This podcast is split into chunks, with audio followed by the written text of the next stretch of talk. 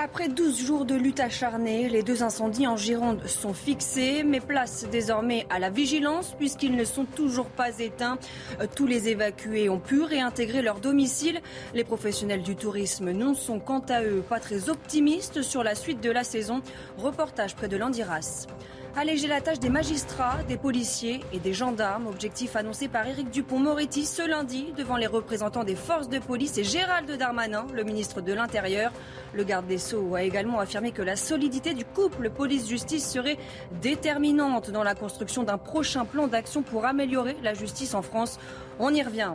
Dans l'affaire des policiers violemment agressés à Lyon, un deuxième suspect a été interpellé, un homme de 26 ans en situation irrégulière. Le parquet de Lyon a ouvert deux enquêtes distinctes. Et puis à deux ans des Jeux olympiques de Paris, Emmanuel Macron s'est entretenu avec les organisateurs et les ministres concernés par l'événement. Une réunion pour aborder deux défis majeurs, la sécurité et le budget. La France est-elle prête? Élément de réponse à suivre.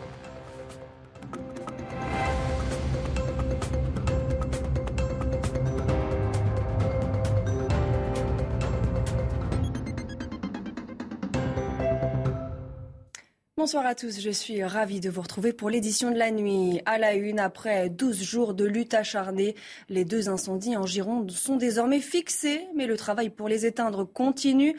Afin d'éviter que les feux ne repartent, 450 pompiers sont toujours mobilisés.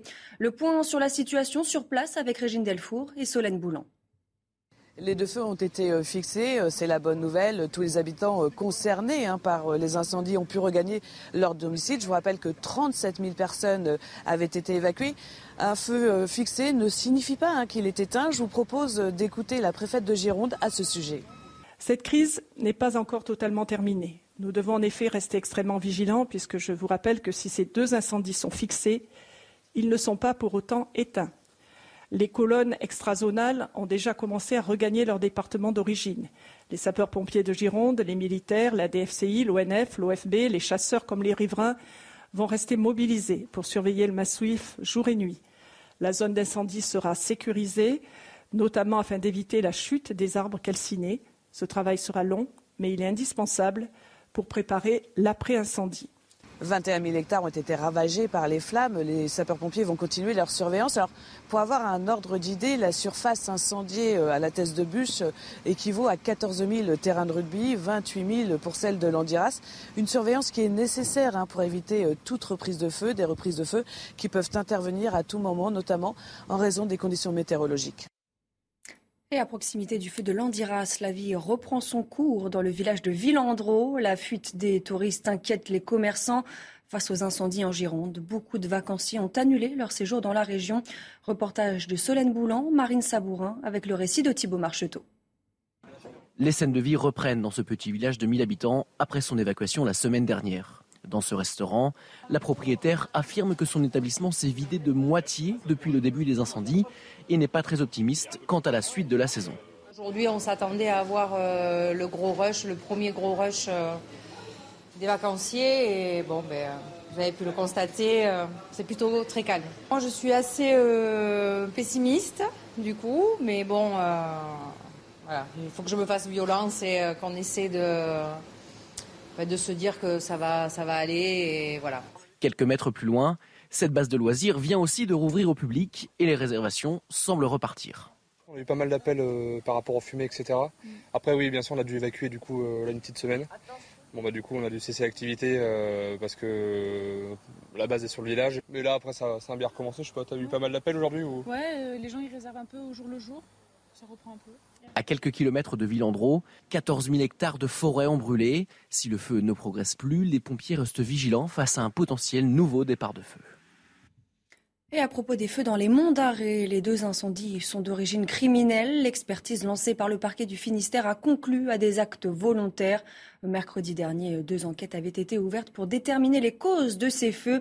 Les deux incendies ont ravagé plus de 1700 hectares de land en seulement une semaine.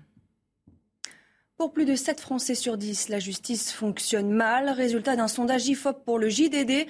Ce sondage intervient alors qu'Éric Dupont-Moretti a entamé ce lundi une série de discussions avec les acteurs du système judiciaire. Que faut-il retenir de cette journée? Les précisions de Vincent Farandège. La police et la justice avancent main dans la main. C'est le message qu'ont voulu envoyer Gérald Darmanin et Éric Dupont-Moretti à l'issue de cette concertation ce lundi après-midi. Et ce, malgré les critiques récurrentes de certains syndicats de police envers la justice. Je vous propose d'écouter le garde des Sceaux. La police et la justice sont dans la même barque républicaine. C'est quelque chose auquel nous sommes tous les deux, je crois, particulièrement attachés. Nous avons besoin, bien sûr, j'ai besoin des forces de sécurité intérieure pour porter un projet qui est un projet de simplification. Et je pense que les forces de sécurité intérieure ont besoin d'un bon fonctionnement du couple police-justice. Éric Dupont-Moretti a par ailleurs annoncé qu'il y aurait d'autres concertations en septembre. Un plan pour la justice doit être présenté d'ici à l'automne. Dans l'enquête sur l'agression des trois policiers à Lyon, dans le quartier de la Guillotière, deux enquêtes distinctes ont été ouvertes. La première concerne les faits de vol avec violence et rébellion. Le suspect, connu des services de police, est déjà condamné pour vol à 18 ans. Il est activement recherché. Dimanche soir, un deuxième suspect a été interpellé dans l'enquête sur l'agression des policiers. Ce que l'on sait sur cette interpellation avec Jeanne Cancard.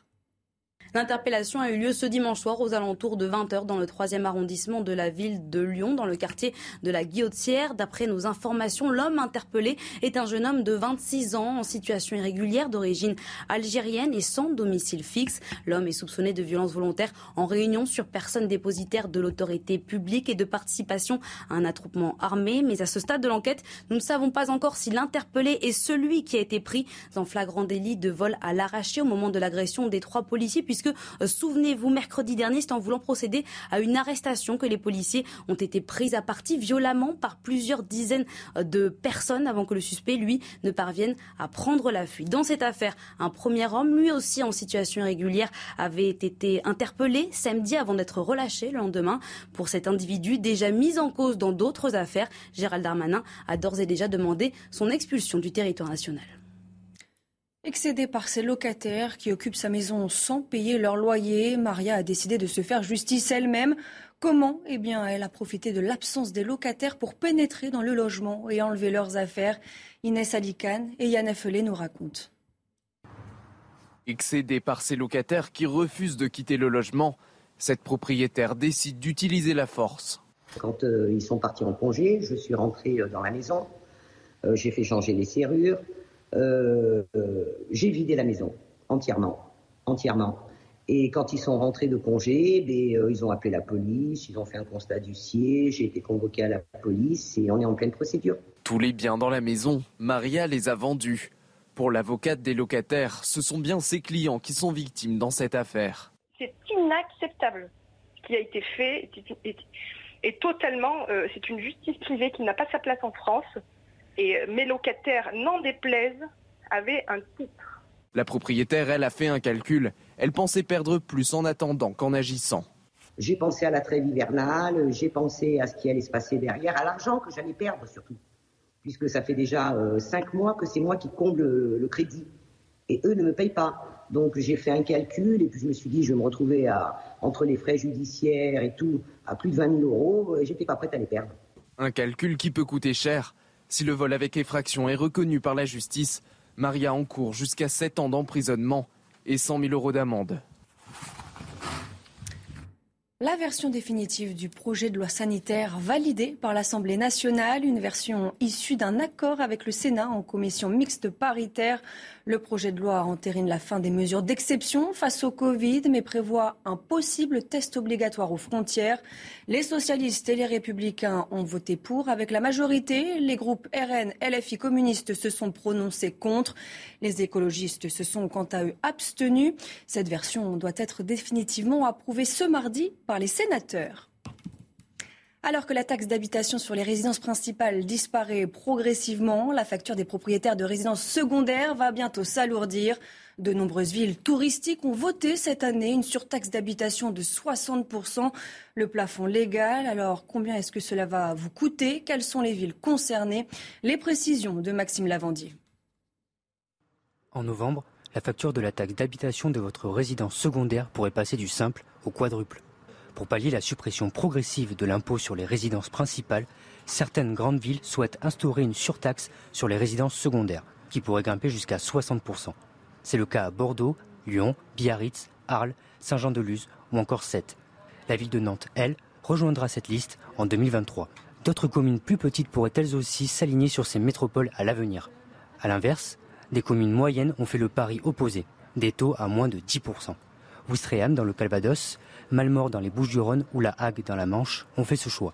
Leur objectif Miser sur la compétitivité pour rester attractive. Fini les courants d'air, place à la sobriété énergétique. Après Paris, le gouvernement souhaite généraliser l'interdiction de la clim porte ouverte sous peine d'amende. Mais cette mesure, est-elle applicable? Qu'en pensent les commerçants? Le récit de Michael Dos Santos. Voici un oubli qui pourrait coûter cher à ce magasin. Pour éviter les pertes énergétiques, le gouvernement a annoncé de futurs décrets. Le but Contraindre les magasins climatisés ou chauffés à fermer leurs portes en été ou en hiver, une mesure saluée par la plupart des commerçants. Si on peut euh, préserver euh, l'énergie de manière assez simple, faisons-le. Nous vendons des produits frais, donc nous mettons la clim. Si on ne ferme pas la porte, euh, la fraîcheur ne va pas protéger nos, nos, produits. Il y a un peu ce côté amende, infantilisation qui revient assez souvent sur, euh, depuis la, fait, la période Covid où en fait on en peut un peu plus se faire prendre pour des gamins. Pour éviter cette surconsommation, estimée à 20%, le gouvernement souhaite dans un premier temps informer les commerçants. Par la suite, il pourrait sévir avec une amende maximum de 750 euros. Reste à savoir qui appliquera cette sanction. Ma police municipale, elle, elle se consacre à la sécurité des biens et des personnes. Elle n'est pas là pour appliquer l'ensemble des décrets gouvernementaux, euh, bien évidemment, parce que sinon, vous imaginez que je n'aurais pas assez d'effectifs. Certaines villes, comme Paris ou Lyon, ont déjà pris les devants. Dès aujourd'hui, les commerçants seront contraints de fermer leurs portes pour éviter tout gaspillage énergétique. Dans la capitale, l'amende sera 250 euros. La menace d'une pénurie de gaz plane à nouveau sur l'Europe. Ce lundi, le géant gazier russe Gazprom a annoncé une nouvelle réduction drastique des livraisons de gaz en Europe. Raison invoquée, la nécessité de maintenance d'une turbine. La Russie avait déjà coupé à deux reprises le volume de ses livraisons en juin. Mercredi, elles passeront à 20% des capacités du gazoduc. Volodymyr Zelensky a réagi. Le président ukrainien appelle l'Europe à riposter à la guerre du gaz en renforçant les sanctions contre la Russie. Je vous propose de l'écouter. Nous avons entendu de nouvelles menaces gazières envers l'Europe. Malgré la concession concernant la turbine pour Nord Stream, la Russie ne va pas reprendre l'approvisionnement en gaz des pays européens comme elle y est contractuellement obligée. Tout cela est fait par la Russie délibérément pour rendre la préparation de l'hiver aussi difficile que possible pour les Européens. C'est une guerre gazière ouverte que la Russie mène contre l'Europe unie. C'est exactement comme cela qu'il faut l'apercevoir. Je suis affligé, ce sont les mots du pape François en déplacement au Canada. Le souverain pontife a demandé pardon pour le mal commis par l'Église contre les autochtones, notamment dans les pensionnats pour enfants amérindiens gérés par l'Église. Le pape a également déploré que certains de ses membres aient coopéré à des politiques de destruction culturelle. On l'écoute.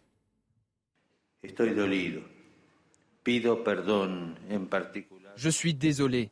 Je demande pardon en particulier pour la façon dont de nombreux membres de l'Église et des communautés religieuses ont coopéré, notamment par leur indifférence, à des projets de destruction culturelle et d'assimilation forcée promus par les gouvernements de l'époque et qui ont culminé dans le système des pensionnats.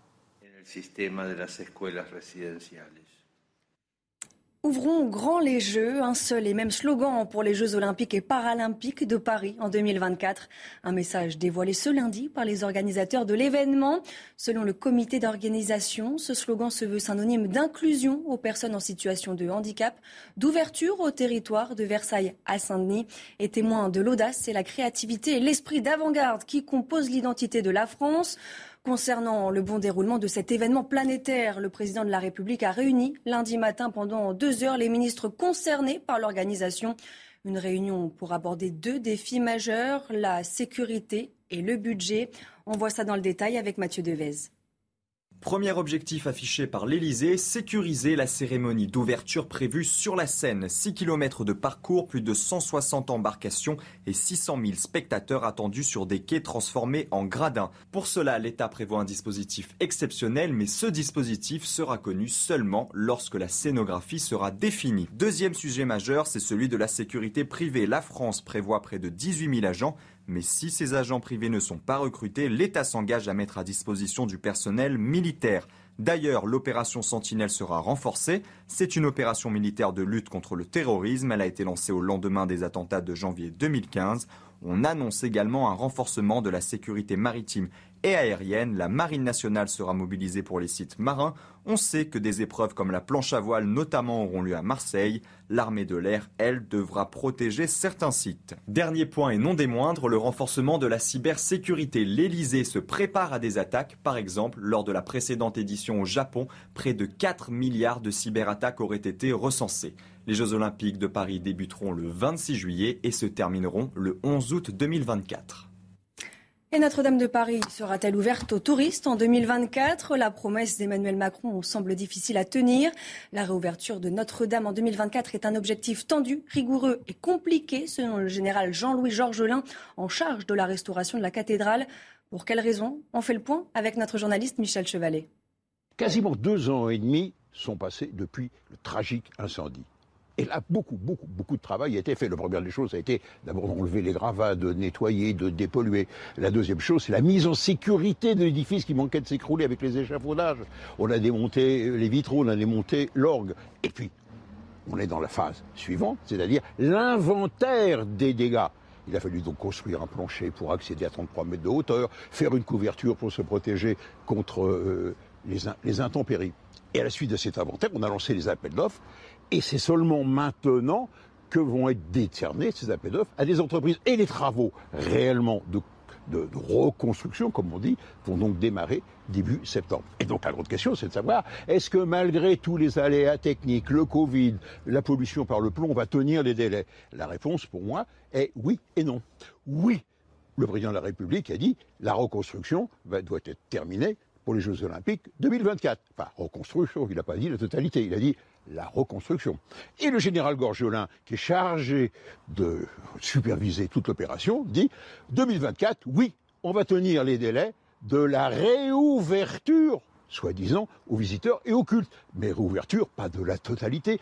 C'est vrai, on va réouvrir une petite partie de l'édifice qui va être restaurée et sécurisée. Donc, autrement dit, tous les deux ont raison. Mais par contre, la restauration complète de l'édifice, c'est-à-dire la remise, j'ose dire, à neuf, plus tous les nouveaux systèmes de sécurité, à mon avis, il va encore s'écouler près de...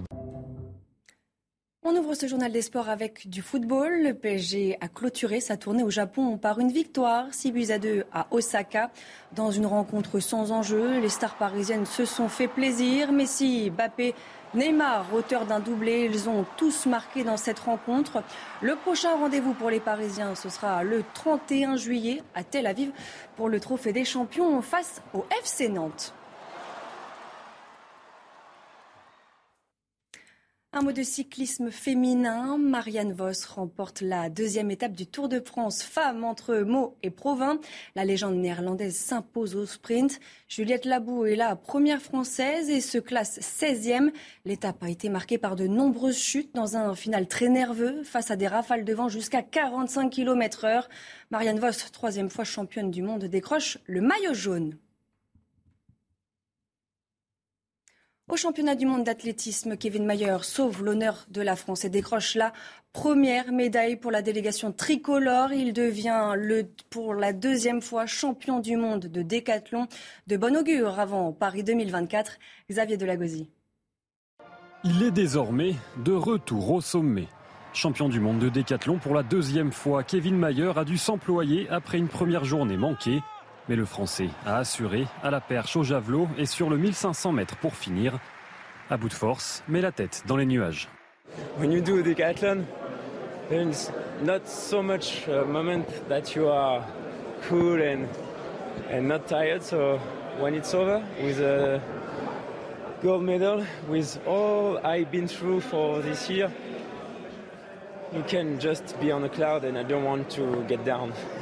Avec ce titre mondial, Kevin Mayer continue de garnir son impressionnant palmarès. Deux médailles d'or au championnat du monde, deux médailles d'argent lors des Jeux olympiques de Rio et Tokyo, mais aussi le record du monde de la discipline en 2018. Reste encore une médaille à aller chercher. Alors, à deux ans des Jeux de Paris, l'objectif de Kevin Mayer est tout trouvé. On termine avec de la Formule 1 et le Grand Prix de France qui a vu les pilotes Mercedes signer la deuxième et troisième place derrière l'indétrônable Max Verstappen. Après plusieurs semaines, notamment pour Lewis Hamilton, la saison de l'écurie championne en titre est-elle enfin lancée? Élément de réponse avec Grégoire Doucet.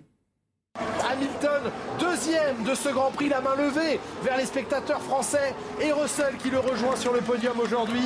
Deux pilotes Mercedes sur la boîte, une première cette saison après 12 Grands Prix pour l'écurie de Toto Wolff. Après un début de championnat plus que laborieux, Mercedes semble légèrement réduire l'écart avec Red Bull et Ferrari depuis plusieurs courses. Preuve en est, pour son 300e Grand Prix en Formule 1, Lewis Hamilton vient d'enchaîner un quatrième podium consécutif.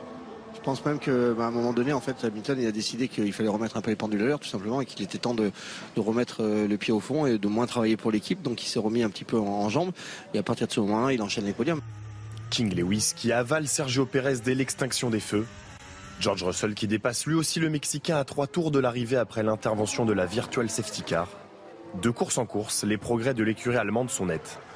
I mean, it's going to be hard to beat the, the Ferraris and the Red Bulls. You see, they have the pace advantage still. But I'm hoping we will bring some sort of upgrade to that track and hopefully take a step forward closer to them. And you know, you can see us in the race, we can at least lean on them a little bit. So hopefully in that race, even closer. Encore un léger cran en dessous de ses principaux concurrents. La victoire manque encore à Mercedes cette saison. Il reste 10 Grands Prix à Lewis Hamilton et George Russell pour y parvenir. Et ça commence dès ce week-end sur le circuit d'Ungagoring en Hongrie. Après 12 jours de lutte acharnée, les deux incendies en Gironde sont fixés, mais place désormais à la vigilance puisqu'ils ne sont toujours pas éteints. Tous les évacués ont pu réintégrer leur domicile. Restez bien avec nous, on y revient dans quelques instants sur CNews. Retrouvez tous nos programmes et plus sur cnews.fr.